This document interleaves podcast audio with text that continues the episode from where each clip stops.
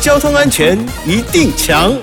我是强哥赵子强，今天星期二是咱们的交安一点通，来说说有关于酒驾的二三事。天气一冷啊，很多人就吃个姜母鸭料理来，哦呦，进补一下身体。但是你知道，喝下两碗姜母鸭，哎呦，这个酒测值就可能超出标准吗？之前呢，就有一名住在桃园的男子，呃，跟朋友相约一起吃姜母鸭。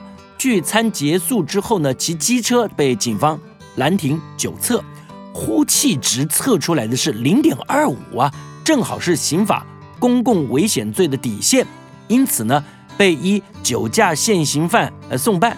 后来呢，检察官考量他因为没有前科，态度也良好，给予缓起诉一年。以及必须缴纳四万元罚金的处分啊，另外还要接受法治教育课程。